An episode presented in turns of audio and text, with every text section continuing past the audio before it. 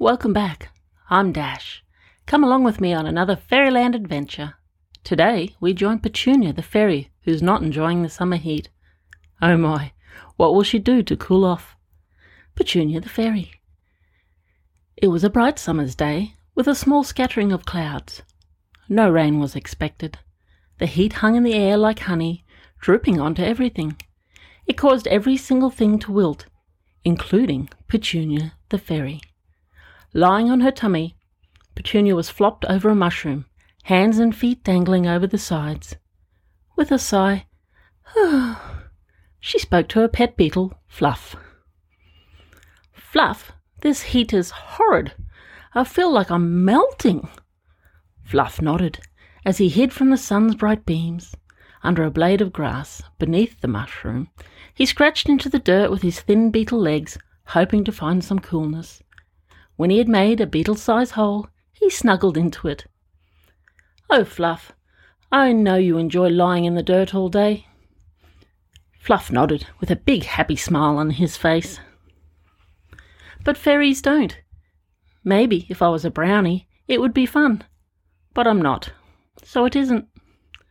Shrugging, Fluffy yawned before drifting off to sleep. Petunia sighed again.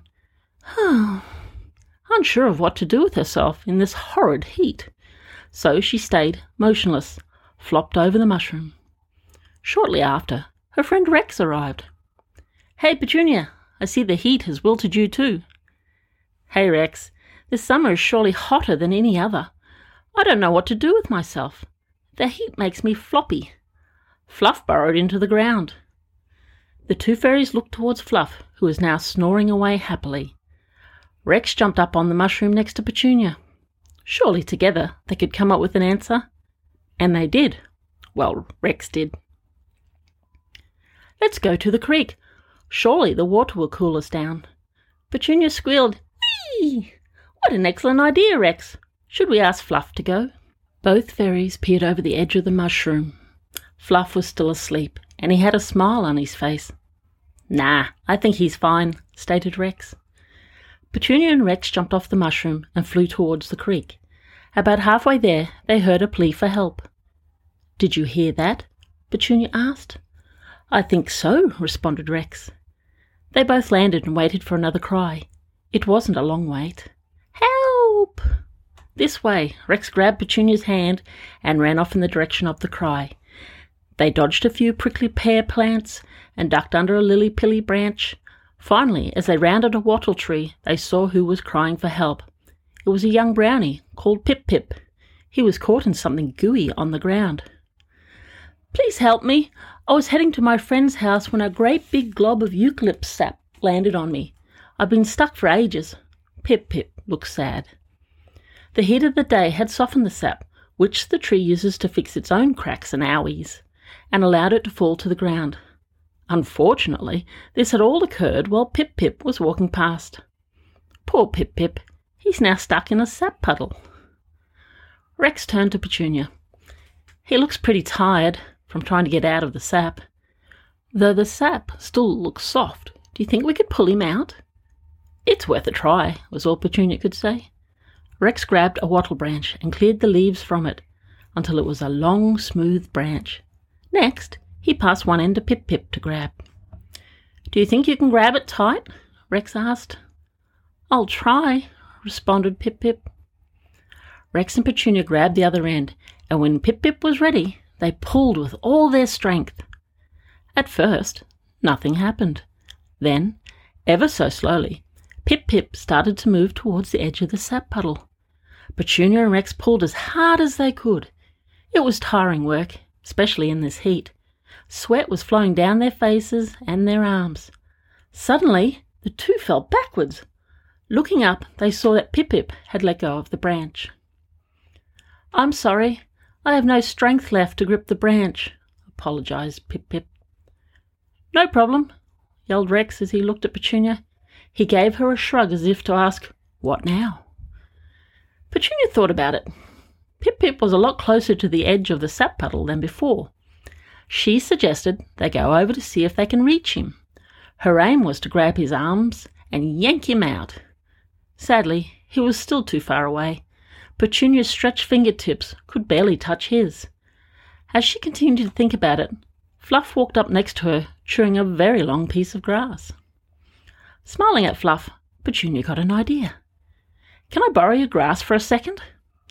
Taking the piece of grass from an unhappy Fluff, Petunia told Pip Pip to wrap it under his arms and give one end to her and the other to Rex. When Pip Pip had done that, Rex and Petunia pulled the grass hard. Pip Pip moved a little and was excited. Rex was excited. Petunia was excited. Fluff was not. Without warning, the grass snapped. Pip Pip fell backwards into the sap. Rex fell back. Petunia fell back. Fluff squealed in anger! For his piece of grass looked gone forever. Glaring at Petunia, Fluff moved towards the sap puddle and his lost piece of grass. He touched the sap with a skinny beetle leg. Keep away, Fluff. I don't want you stuck too, Petunia yelled. Fluff ignored her and raised his sappy foot to his mouth. Ugh, said Rex. Fluff smiled, the happiest smile Petunia had seen in a long time. Then he spread his wings and flew off. Petunia could hardly believe it. Fluff? All Pip Pip and Rex could do was watch him fly away. What's that about? Rex asked Petunia. I don't know, was all she could say. As the pair stood, staring at an even more stuck Pip Pip, they had no idea what to do. They looked around for answers. They rubbed their chins. They rubbed their heads. Yet no answers came. All of a sudden, Fluff landed next to the sap puddle. He waved his thin beetle legs, and out of nowhere came a swarm of beetles. They were all chattering excitedly. Flashing Petunia a smile, Fluff then put his head down and started sipping the sap puddle. The other beetles excitedly joined him. It wasn't long before the beetles had drank the puddle all the way to Pip Pip. Yet they didn't stop there. They kept going until the whole sap puddle was gone, and Fluff was once again holding his long piece of grass. Ever so full, most of the beetles stumbled off, as they could no longer fly due to the extra weight in their tummies. Happy with himself, Fluff waved to Petunia and carried his piece of grass back to his dirt hole. Petunia and Rex ran over to Pip Pip and helped him up. None of them could believe what just happened. Pip Pip couldn't stop thanking them. We're going to the creek to cool off, stated Rex. Want to join us? asked Petunia. Pip Pip did, mostly because he was hot, but also because he wanted to wash the horrid sap off. So the trio slowly headed towards the creek, all exhausted, all hot. On the way, they bumped into Mr. Pickles, who ran the Academy Library. They explained to him what happened. He was fascinated on how the beetles had helped them. Handing them a bottle of lemon zinger drink each, he hurried off to the library to write notes about the beetles, all the while muttering to himself, Hmm, fascinating. The lemon zinger was cool and refreshing. It also perked Pip Pip up so they could move quicker towards the creek. As they approached the water, they could hear squeals of delight coming from all directions.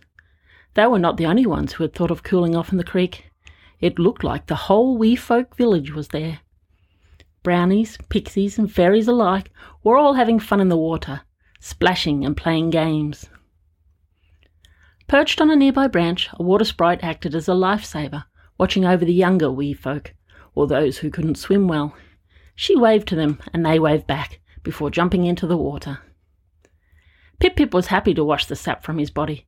Petunia and Rex were happy to be in the water, as it was so much cooler than the air. Everyone had a delightful afternoon. Even Fluff, who slowly ate his juicy piece of grass, then had another nap. His tummy was the fullest and happiest it had been in a long time. Oh, I do like a swim to cool off. Do you? It took me a few years to learn how to swim, but with practice, I got there. Are you learning to swim, or do you already know how to? Not everyone has a creek or pool nearby. When I was little, my mum used to let me swim in the bathtub. That was fun. And one time, we had a mini pool.